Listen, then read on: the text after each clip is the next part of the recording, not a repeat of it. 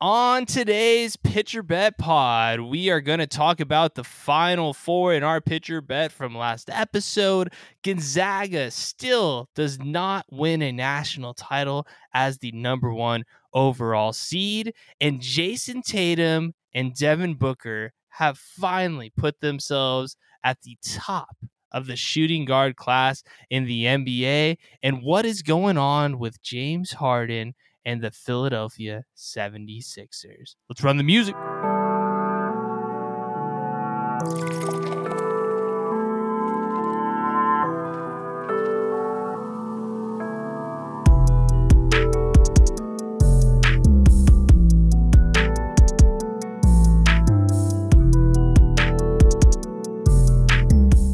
What's up, everybody? Welcome to the podcast. I'm your host, Matt Guest. With me out in Las Vegas, the co host of the year, Matt Morris. What's up, pal? How's it going? Rough, rough picks for us. Yeah, man. Um, I was at work all weekend, so obviously I didn't watch any of the games. And one of my coworkers is a big Miami kid, went to Miami. Uh, was actually the, the, Hurricanes mascot, one of one of the mascots, because they go through Are a lot serious? of them. I guess. Yeah. Oh, that's cool. And uh, it's our guy Dylan. And shout uh, out. I went up to him and I was like, dude, I picked Miami to go to the final four. And he's like, you're crazy. And I'm like, I don't know, dude. Like, you were pretty sold on them. And I was like, I don't, you know, why not make it happen? Yeah. And uh, I think I was kind of like walking up to the bar when uh, the first half ended and they were up. And I was like, oh my God, like this might actually happen. Like, I'm going to look like a genius. yeah. And then I think they put up like 14 points in the second half. It was pretty pathetic. Yeah, they got beat up pretty good. I thought Kansas came out in the second half rocking. They had a pretty pro Kansas crowd wherever they were playing at. I'm not sure. And then I thought Miami had one last run in them, right? Like we're gonna calm the storm. Kansas might buckle for a little bit, but Miami turned. This is the biggest problem I have with college and some of these teams when they get behind is they turned into the we're just gonna chuck and pray threes when we're down 12 points when they're not a three point shooting team and it cost them. I mean, it, it's human nature, right? Like you got to come back from a big lead. You just want to take threes, right? You think I hit two threes in a row, I'm right back in it. Um, and then I think they ended up going down like 25, dude. Yeah, it was pretty bad. But Kansas is good. You know, uh, we'll we'll get into it on Thursday. Who we think's gonna win the entire thing. We'll both make our picks for our next pitcher bet, but both of us swinging and missing, going for an 0 for was 0 for was pretty surprising. That's almost impressive. We should have just faded ourselves, and uh, we would have won a bunch of money, dude. You know, so super interesting there. Yeah, and I I just think that goes to show you, you know, again, growing up watching Mar- March Madness.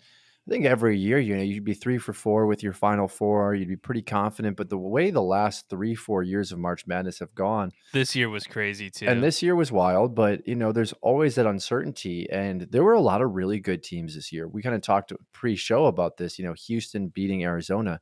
Houston was a great club, right? And they, I think they got farther than maybe we expected, but they showed that as that athleticism early on. Uh, you had teams like Auburn, you know, you had Alabama, was it Alabama or Arkansas? Arkansas was the four. Arkansas, yeah. You know, you had a lot of really top end athletes on these schools that could have elevated their performances, and for some teams did, and that completely changed the way back brackets played out. And then you have St. Petersburg, which oh my gosh, dude, like right, yeah, the one sleeper in my opinion nobody had right. Like I took Yeah. a bunch of sleepers for his weekend. All of them were close, but no cigar. And these guys, first team ever as a 15 seed to make uh, the Elite Eight, unbelievable. So I have a question for you before we get into kind of the meat of this topic. Yeah, yeah. Do you think it's ever possible for a 14, a 15, I won't even say a 16 because that's virtually impossible, but for one of these teams to actually just get to the national title game? Or do they just not have the talent to play as many rounds as it takes with as many high end teams? Do you think it's possible? So the latter half of the question's the big part because what killed St. Peter's um, in in the matchup to North Carolina is you could see it from the jump. Their legs were done. They they couldn't sustain that second weekend of a back to back with North Carolina with elite athletes, better coaching, and overall just better players. Right, their threes. I think they started off over nine to start the game, and like that's not going to cut it, dude. Right? That you have to hit threes if you're the underdog. To answer your question, though, I really do. I think Matt. I honestly, I think we're about five years away. We're we're clo- we're getting closer because every year one of these 15 seeds are is good. I'd say it could come from a 13 or 14 because that's where you come into the range where you get a guy like Ja Morant for Murray State, right? And you get one of these guys that gets hot and a couple of the role players can just contribute. I mean, it's definitely possible. I, I think we see it. I give it another five years or so because, as you said, in, as we're leading up to this question here, is things are really evening out in college basketball. This isn't like when you and me were kids and you could literally just pick the top seeds every time. And it was shocking when a 12 seed won, right? Every single year now, we're seeing a 15 seed go.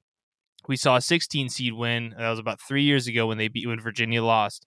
And it's slowly but surely the gap is closing a little bit with these mid majors. I mean, it's never going to be the same, right? Because you take St. Peter's, right? A private school decent facilities, right? They I think I saw the gym held six to eight thousand people.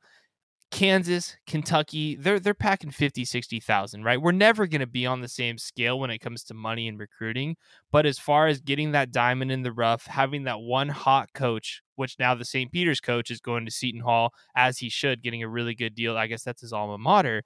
Um, Matt, I really, I really, truly believe we could see it in about five years because the talent in, in basketball globally and here in the states, the gap is shrinking a little bit. Yeah, and it's funny we're talking about this, and I don't want to kind of completely get off topic here, but that was a thought I actually had today regarding the NFL and the quarterback situation that we're currently seeing. Yeah. You date this back three, four years ago, five years ago, teams were desperate for even a Baker Mayfield, for a Jimmy G.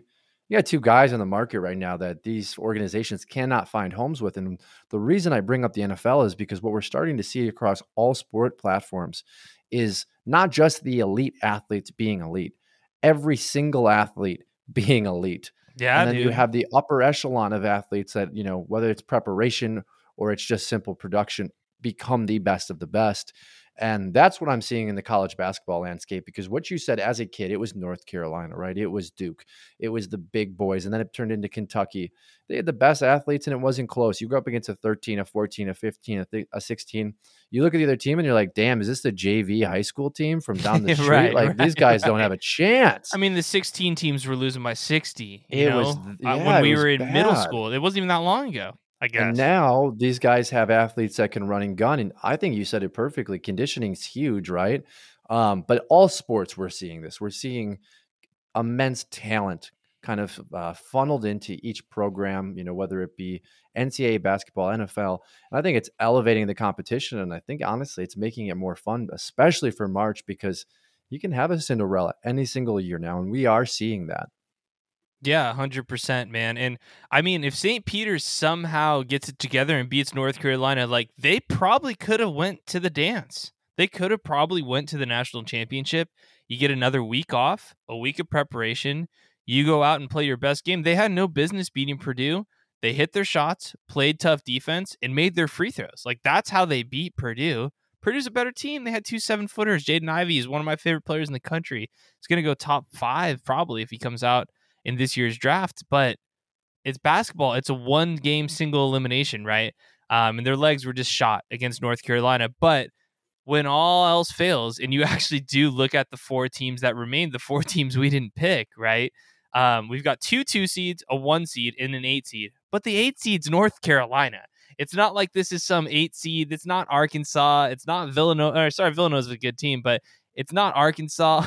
it's not Purdue. It's not one of these small schools like Memphis. It's North Carolina, Matt. Like, this is a big blue blood school here. Like, yeah, they had a rough regular season, but they're no joke, you know? So I don't even really consider them an eight seed, even though they are on paper. The, the top of the top is still dominating college basketball. Well, and I think the matchup, obviously having Duke and UNC play each other, you know, in Coach Right. K's final season, kind of goes into the the concept that this, you know, sports is magical and it, you know, it rewrites the history books every year. This is North Carolina's opportunity, not only as a, a basketball program, but over like generational fandom here to shatter all of the pain that Coach K has Twice caused in them. one season, too. But I mean, to knock him out of a possible championship game is unbelievable. Like, that's what I would be telling my players. Listen, this is big for all of us. Is big for the program. It's big for you. You're going to go out there and you're going to make history today because you're going to change the course of recruiting over the next 10 years. We're going to be able to say we knocked out Coach K for 10, 15 years. And I'm looking forward to that game the most from in my opinion. I'm looking at that as my own national championship because that game is going to be very very hard fought. Yeah, it's funny. I was to I was going to ask you from a not as big like the gambling has really made me more of a college fan this year, but I definitely am, am a bigger basketball and college basketball fan than you are. Like from that perspective as just a casual NCAA fan, like are you hyped about that matchup? Does that matchup make you happy? Oh, absolutely. And I grew up liking North Carolina more than Duke, right? When you talk about kind of the bandwagon fans, I think as a young child, you kind of latch on to one of these teams. Sure. Because we, again, we rooted for the Badgers. Like the Badgers weren't really ever doing Always anything. let you down. Yeah. And Marquette was better when we were younger. Yeah. Marquette was better. But as soon as Diener and Wade and Novak left Yeah, yeah, that yeah. one season, um, I latched on to North Carolina because Duke was just too good. I was like, I'm not going to root for Duke, right? Shane Battier, Jason Williams. Like I just didn't, I just Redick. didn't like Yeah. them. Yeah, and yeah, JJ Redick drove me crazy. I hated JJ Redick. Uh, then Grayson Rodriguez got there, but anyways, North Carolina was kind of like that. Hey, they can beat Darth Vader. You know, like they can take. They are the Luke Skywalker for me. So I latched onto them. So I So am lame. hoping for a. Hey, you got to throw a little Star Wars in there once in a while.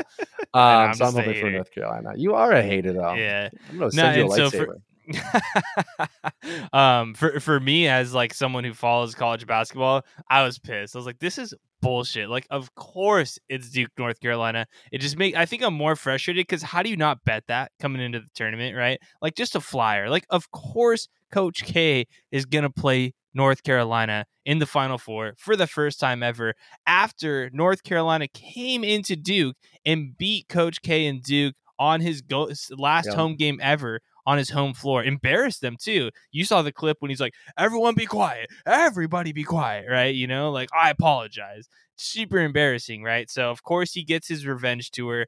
Um, I will say though, I'm not a Duke fan. I'm not a Carolina fan, but that uh Paolo Banchero, that guy's unbelievable.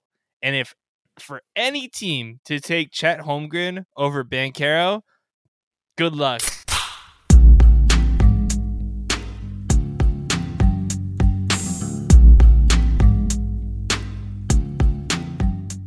So sticking with college basketball. So for all of you ride or die pitcher bet fans out there, you know how me, Matt Guest, how I felt about Gonzaga since last year's tournament, all year this year. I gave them a slight chance to win early in the season when they beat UCLA early on the neutral court out at T-Mobile in your backyard in Vegas. There, Matt.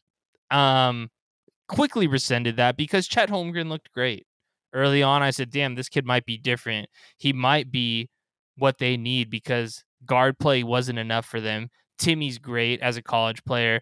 Um, all in all, long story short, Gonzaga fails again, right?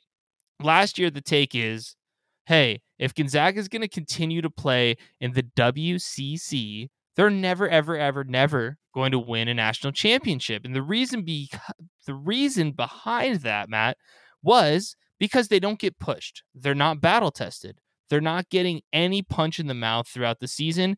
And in my opinion, that's what lost them the Natty last year. Yeah, UCLA pushed them, but the second Baylor actually delivered a knockout blow, they couldn't get up from the canvas. So now we fast forward to this year. That take is more mainstream, right? And I actually appreciate that because it is the truth. So now where I want to go with Gonzaga and some of these other really high quality teams that are always getting pushed up uh, to the number one seeds, the number two seeds out there in the NCAA tournament, and letting you and me down every season. We can put Kentucky in that group too. I want to call out the committee. I want to call it the college basketball committee, but this is specifically for Gonzaga. I think it's finally time that if Gonzaga is going to stay in the WCC, fine. I get it. Super small populated school. It'd be difficult, in their opinion, to move to the Pac 12. Or for me, I think the easy fix to just get it started is go to the Mountain West. You don't need to go to the Pac 12. I get it. It'll be difficult. Go to the Mountain West. They'll take you tonight. Guarantee it. I guarantee it. And that conference is better than the WCC. Look it up. But if they're going to stay where they have stayed forever, we can't just give them the number one seed. If they go 32 and 1, if they go 35 and 0, run through the conference, beat a couple teams early on in the season, I don't care. Give them the two seed, give them the three seed, because we're constantly giving Gonzaga the number one overall seed now, which then gives them and lays the groundwork for the easiest path to the final when they don't deserve it. So, this is me, new year. It's time for college basketball and the selection committee to actually give Mount St. Mary's, give San Francisco the respect they deserve. They're not a good quality competition team. So Gonzaga doesn't deserve that number one overall seed anymore. That needs to be the change to help them and to help us as viewers not fall into the trap every single year. Yeah, I don't. I flat out don't watch enough college basketball. The last couple of years at Gonzaga has truly been relevant with some of these, you know, one and done stars, Suggs and Holmgren, to to maybe really give a great input here. But I have a question for you. Please. Um, we talk about Jalen Ivey a lot, especially the last couple of weeks, right? Like Yeah. I really like him. In the little bit I saw of him, you really like him, and Mhm. kind of an extended uh, viewership of him this season with your your betting of college basketball. If you were to have taken Jalen Ivey and tossed him on that that Zags team this season, do you think that they go further than where they were eliminated this past weekend? Um, so it- it's Jaden, but yes, I, I Okay. do I do think they go farther. Yeah, because their biggest problem was their guard play sucked. Mm-hmm. And then what compiled on top of that was Chet Holmgren sucks.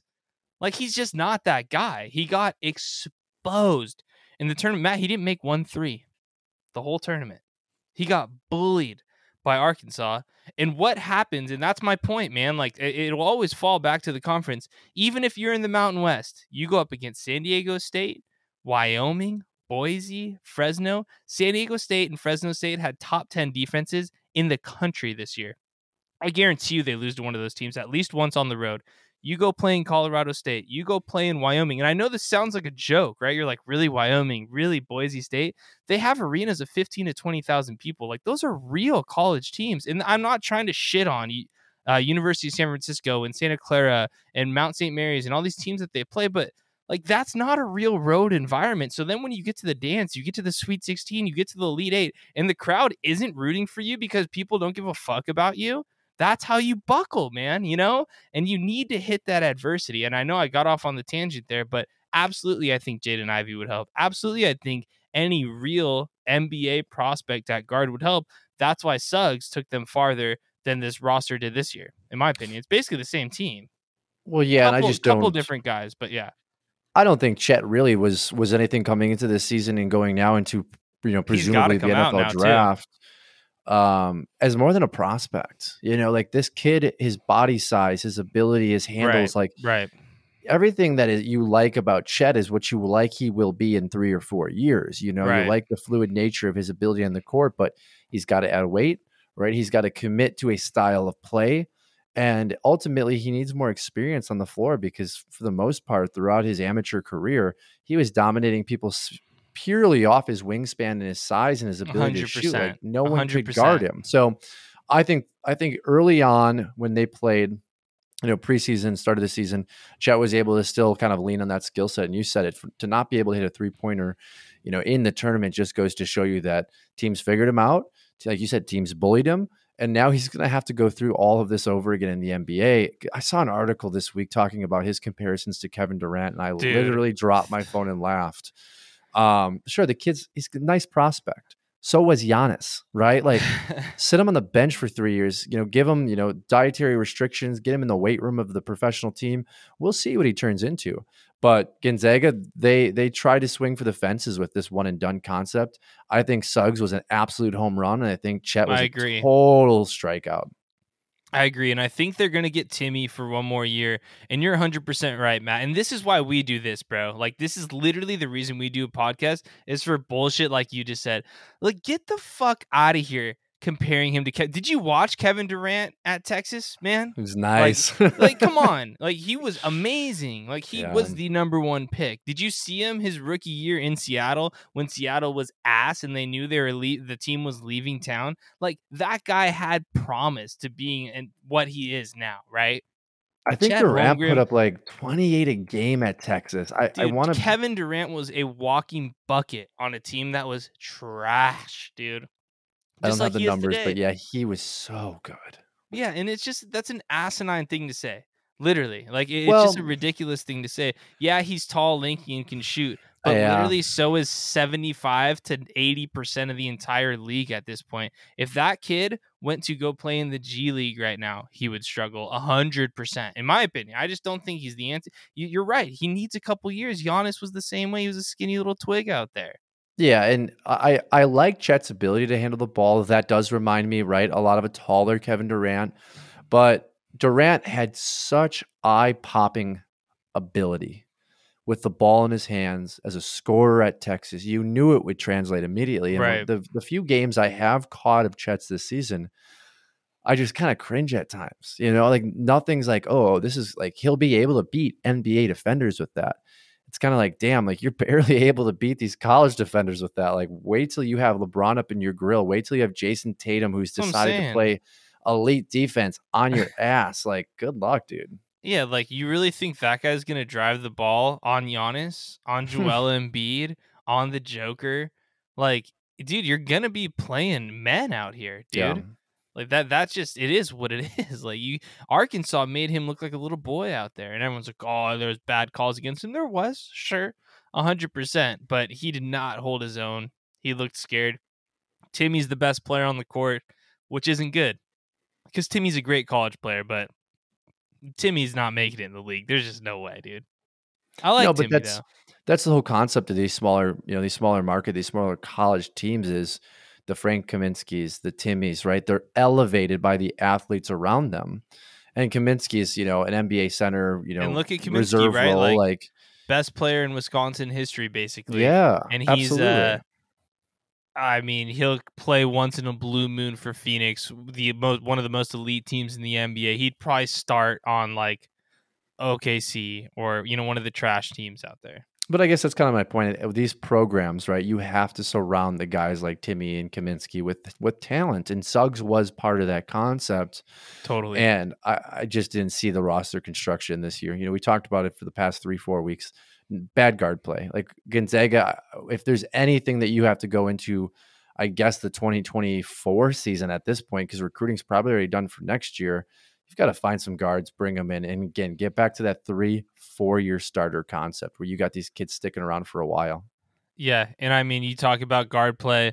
I mean, you look at the four teams here. North Carolina's got all you need is love. That point guard's unbelievable, going off in the caveman who shoots threes. Uh, Duke's got Banchero and this kid Roach who came out of nowhere. With Williams at seven uh, at center, he's seven two, seven one. He's gonna go pro hundred percent.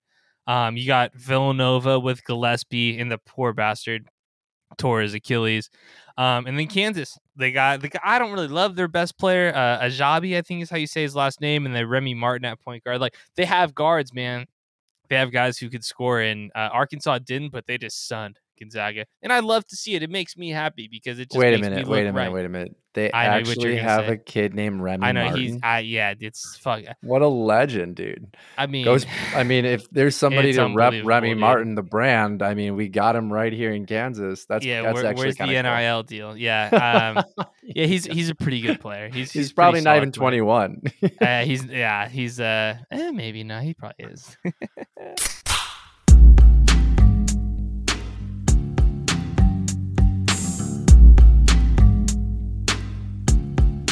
Moving on to the association here. Nice heavy basketball pod today. I love that. Uh, by the way, next week we will have all of our baseball picks. Let's go, baby! Baseball starts next Thursday. Woo! I better Um, think about my my MVPs, huh? Oh yeah, you pull up the stats book. You were uh, one for two last year. Bryce Harper, what?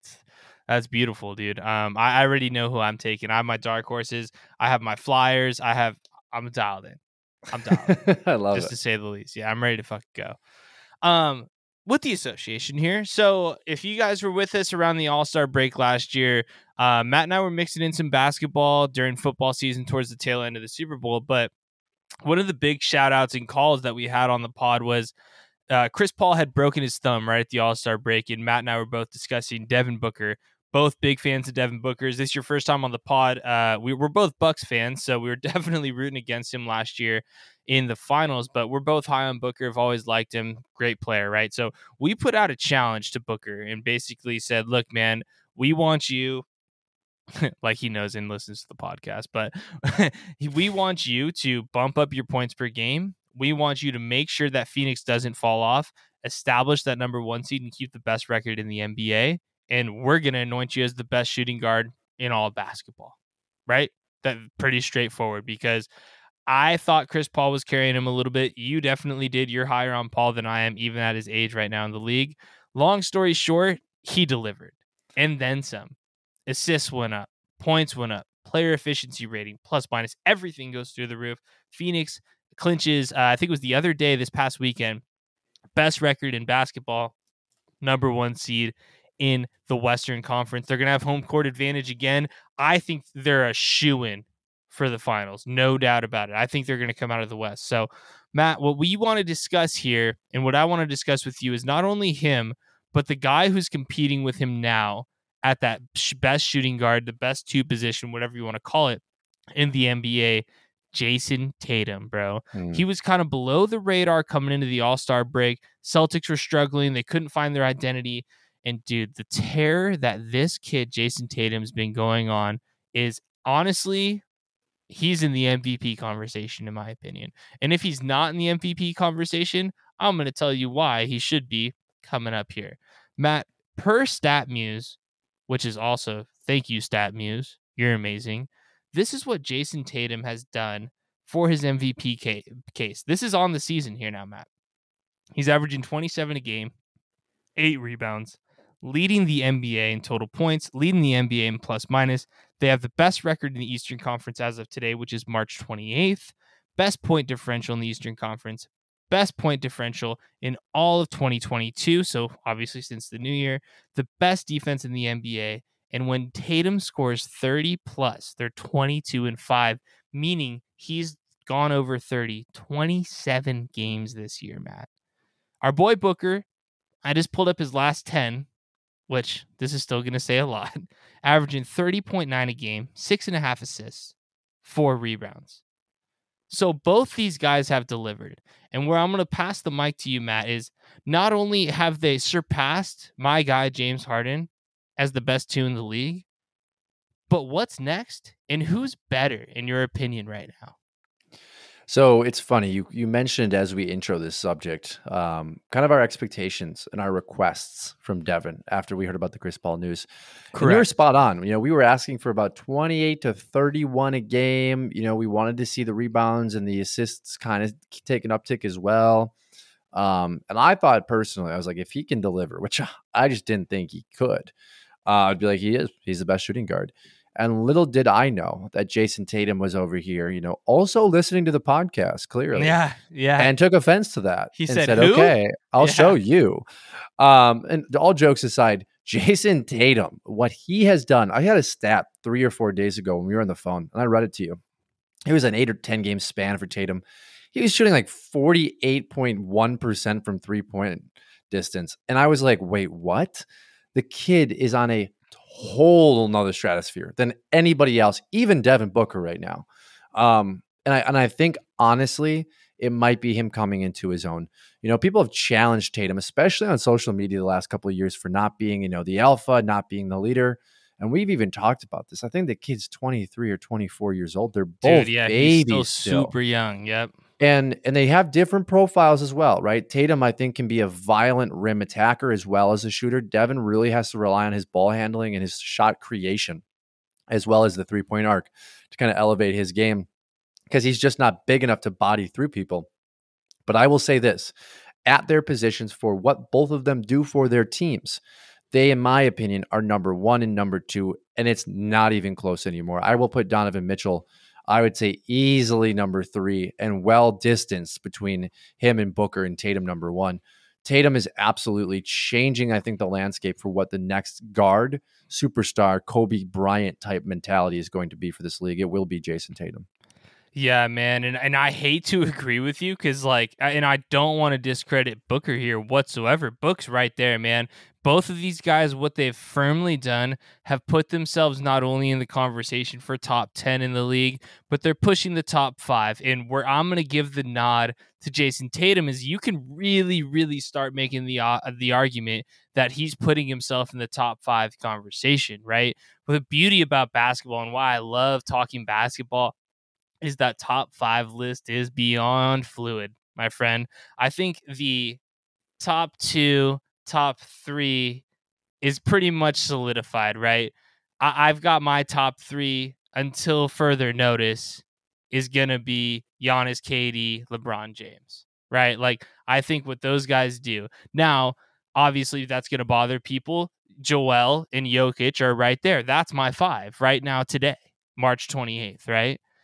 Jayson Tatum's knocking at the door of that five right now. What he's doing with this Boston Celtics roster is unprecedented, man. He's going off. Could you have at the beginning of March, if I were to tell you that the Celtics would be the team in first place with Tatum averaging 33 in the month of March, you would have laughed your ass off. And not only is he averaging 33, Matt, he's shooting at a ridiculous clip right now 43% from the field, which is solid, almost 33% from the three point land. And he's also averaging four assists and about eight rebounds again, my friend. What else can you ask from the kid? Oh, and they lost twice all month. The only thing that sucks for the Celtics, though, is they did lose their center today, bro. Torn meniscus. Robert Williams, man, might be out indefinitely. Um, might cost them a championship run, honestly, because they're right there. They're literally you have to put the Celtics in the title conversation in the Eastern Conference right now. But Bobby Williams, man, it's devastating. I, am pissed for. I don't like the Celtics, but it's just a bummer to see guys go down like that. Well, and it's hard too when we have this conversation, especially you bring up top five. Um, I think oftentimes we forget about some of these kids, right? I'm going to label them kids. Yeah. Because so quickly is it to kind of flip the page and say, okay, James Harden, right? Playing in Philly. You know, he's, you know, can can a change in scenery revitalize his top five ability? And it's like, what about the kid in Boston that's been there for four years? I think Tatum's been there for five years now. Right? Just about, yeah. Just about five years, right? And you think about Giannis's emergence. It took about five years because they get drafted when they're in diapers. And, you know, they have to kind of get themselves ready and get themselves comfortable in the league, build their bodies up. And honestly, I think Tatum's big um, hurdle in Boston was Jaylen Brown, right? You have two very, very good scorers on the same team, similar players at times as well. And trying to find that balance as a young NBA player seems to me to be something that's very challenging. Um, if they can find a way to work together well in this playoffs, I don't know so much that Woods is going to matter because these two might be the most unstoppable force. I mean, Brown can go for 50 in a game. It's incredible to have both of these yeah. players. Now, body type again to Tatum's kind of overall structure. I think he's the perfect structure. I would like to see Booker a little bit taller and a little bit bigger, but I think Booker's that hybrid in between the shooting guard and the point guard where he brings a lot of the same attributes that a Steph Curry will, but is still able to get a few rebounds, still being able to body a little bit. Um, but again, roster construction, I think it'd be an amazing finals to watch the Celtics and the Suns go at it. Yeah, and, and talking about Harden too, and, and this is the thing that bothers me about Harden, man. And dude, I went on the pod, fucking went out on a limb for the man. I said this guy's gonna prove that he's top five again. I truly, I'm not just saying this shit to say this shit. I'm really not. Like, I I believe that he was gonna be that guy. But why are you, you know, now at the twilight of your career? He's clearly lost a step. Like it's it's obvious, man. It, he's he's lost a step. There's no you're you're blind if you don't believe it nor if you don't see it. He's lost a step. So why are you at the twilight of your career playing with probably the best player you've played with in your entire career, excluding Kevin Durant when you guys were still babies in OKC, and these kids, Jayson Tatum, Devin Booker, they're just hungrier than him, man. Like he doesn't look like he gives a fuck out there, and that just kills me. Like, what? Oh, Embiid, Embiid's got three, four years left before he probably has something that's gonna derail his career. And I'm not saying that as a disrespectful thing. Like his, the way and the style he plays is not conducive for his body. And it's just the truth, man. You look at Harden's numbers though, Matt, and you're like, oh man, since he's been on the Sixers, he's averaging 22 a game, nine assists, seven rebounds. God damn, that's pretty good, right, Matt? Okay, let's really dive into the numbers, right? You pull it up. So he's got 20 points, he's got the assists, all this stuff. Oh, he's got a game with 11. Who was that against? Oh, Brooklyn. Hmm, interesting, Matt. Uh, he's got a game with 16. Yeah, who's that against? Ah, Chicago. Oh shit. Ah, he's got a game with 14 points. Oh man, who's that? Oh, against Phoenix. Oh, so he's just putting up all these numbers against the sorry ass teams that you're not going to play in the playoffs. Like, come on, man, show up, be somebody, be the guy I, you know, we people thought and the people in Philly thought you were going to be. Don't go silent. Don't go out and just cower down and pretend that you're hurt, man. Um, it just bothers me. He doesn't play with the hunger that these young kids do. And he's his legacy, and I will stick with this all season. This could be my mantra of the playoffs. His legacy is defined by this year. If he can't make a move, if he can't beat Milwaukee, he can't beat Boston, he can't beat Brooklyn, he can't get to the conference finals or the NBA finals, his legacy is tarnished, in my opinion. He's a nobody. He's a great regular season player. He was an awesome scorer when he was in his prime. That's it. Listen, He'll get he won't get remembered. I and you know this, and if the listener have ha, listeners have been with us long enough, you'll know this. Those of you that have not been with us long enough, you're about to find out. I hate Ben Simmons, James Harden, and Kyrie Irving. Hate them, but I will tell you this: Kyrie Irving shows up when he's on the court Wants it. every time, and that is the big reason why throughout Kyrie's career, I find myself even cheering for him on the court because I'm like, damn, he's a gamer. He's out there and he wants to win. That's my number one requirement, really, as a sports fan. When I watch any sport, I want to see the desire and the drive in your eyes that I can root for. And I just do not see it and have not seen it from James Harden ever. Ever. And I think about the playoffs last year when he had the hamstring injury.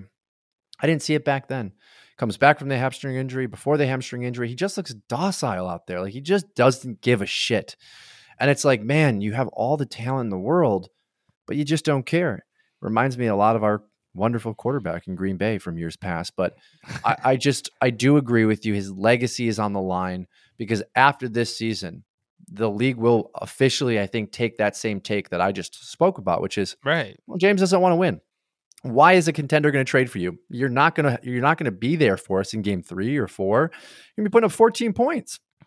And that's just not going to get it done. And on top of that, yeah, you said it. Now the injuries are coming, right? Like Right. Of course. no, you're just you're not conditioned. The vintage athlete care. injury. Yo, ah, Yeah. fuck, my knee hurts. I missed the layup. Ah, shit. I'm, I'm, out I'm for just not to get back on defense. I know I should have made that. I'm sorry. I'm done with this bullshit, dude. It's It's it's it's, disappointing. Like I wanted Joel Embiid, James Harden, Kobe, and Shaq. Like that's what I expect out of them. Is I guess my expectations are too high. Obviously. Well, and the last And thing we'll I will see. say, the playoffs are coming. We'll see. But dude, we gave we gave LeBron a lot of flack last Ton. year for giving up on a his team. ton. a ton, right? But I will give him a lot of credit for pushing and pushing and pushing and pushing the season with a Mhm. terrible lineup, Mhm. right? You got AD who's regressed. You got Russell who looks like he's playing in a different sport altogether, um, and no role players. And yet he was out there every game, literally giving everything he has. And I think LeBron's Yeah, what I- is he? He's, 38? on- he's up there. I mean, he's year 20. I don't fully agree with you there because He's given He's more still- than Harden. That's my point, though. You yeah, know, like you know, I, feel he's you. Taking games off. there. He's he's definitely taking. When he's also off. out there picking his ass and walking back on defense and but- Hmm. stat padding. I, I this the latter half of the season here. I'm more on the belief that LeBron's out there because he's trying to pass Kareem as the all-time leading scorer. He is playing hard, but they blow a 20 point lead last night to New Orleans. Yeah. In New Orleans, they have no business doing that. Um, that, that that falls on his shoulders. But I do agree with your point. What you're saying that's a different that's a different argument. Um, he's definitely giving more for his team than James Harden with an ass roster. He doesn't have his running mate at all. Well, and my point, five five or six years older, I think, than James. Like, what are you doing, James? Like, LeBron's his knees and legs are LeBron's shot. almost done, dude. yeah. Yeah. and I just don't understand the drive of- as an athlete. Like, you have the opportunity to play with Joel Embiid. Go and do something with it. But I guess, hey, he had the opportunity to play with two of my top 10 in Kyrie and Kevin and didn't do anything with it. So why should we assume CP3, anything would be different? Yeah. Russ Westbrook. He, he's got to play with everyone that he's ever wanted to play with on paper, right? And it's coming to be right. Like Chris Paul leaves, he gets better in in OKC and now in Phoenix, right? KD leaves, gets better, right? Like there's coming to a, there's becoming a boiling point where now where I didn't necessarily think he was the cancer at all times, you start to turn back the pages in history and there's one common factor in all these blowups and disappointments and it happens to be him, right? Like the proof Oof. is now slowly being put into the pudding. It's yeah, close. Man. Like we'll see this year, man. Damn, like, that's uh, we're, we're, we're about to be the line is going to be drawn here, Matt, in about two and a half months. Like we are gonna find out, bro. If he does not show up and Embiid's out there scoring 35, 40, and Harden's just trying to do step back, jump back, or step back jumpers, he's trying to throw his arms into people and it's not working, and he's bitching and he's got a hammy. Like, you tune into the pod; it'll be hot. yeah, I, I feel you it's cancerous. I I don't think there's a better word for James Harden. Last real quick thing I want to say about this whole topic was actually uh, a podcast interview I saw of Pat Connaughton uh, in the Milwaukee area. It was a local local Milwaukee podcast. Shout out. He was asked about you know what he thinks of playing with Giannis and Jrue and Khris and in comparison to Brooklyn and Philly and um, you know maybe the Lakers. And he just said, "Man, I would never ever want to be anywhere else, and I want to be here as long as I can." you know, he said there's there's something about having the best players on the court, and then there's something about having the best chemistry on the court. Right. And he said, no, by no means am I better than any of the superstars on those teams, but he said, with the right players around me, I can elevate those players to be better than your best player, and they can elevate me to be better than your best bench player. And without those guys, I'm nothing. And it was just like such a great thing to hear from a pro athlete, just talking about how teamwork, these team sports, really should be reverting roster construction back to hey, do these guys fit with each other? How about their personalities? Right. Do you think they'll get along? Because that's what matters. Like ultimately at the end of the day, like do you want to see the the teammates around you successful? And do they want to see you successful? And I do think Harden and Embiid want to be successful. But in the playoffs, when Embiid is trying to get every ounce of ability out of himself, and James is over there eating a chicken wing, I I think he might just jack him in the face. I had to go chicken wing. Yes, sir. Well, everybody, you know where to find us on Twitter, TikTok, and Instagram at Pitcher Bet Pod with clips, updates, and daily prop bets for the NBA from me. we'll be back next Thursday. We're going to be going over the draft series with the defensive backfield for this 2022 NFL draft. And obviously, any news and updates for these next couple days, we will catch you guys Thursday. Cheers later.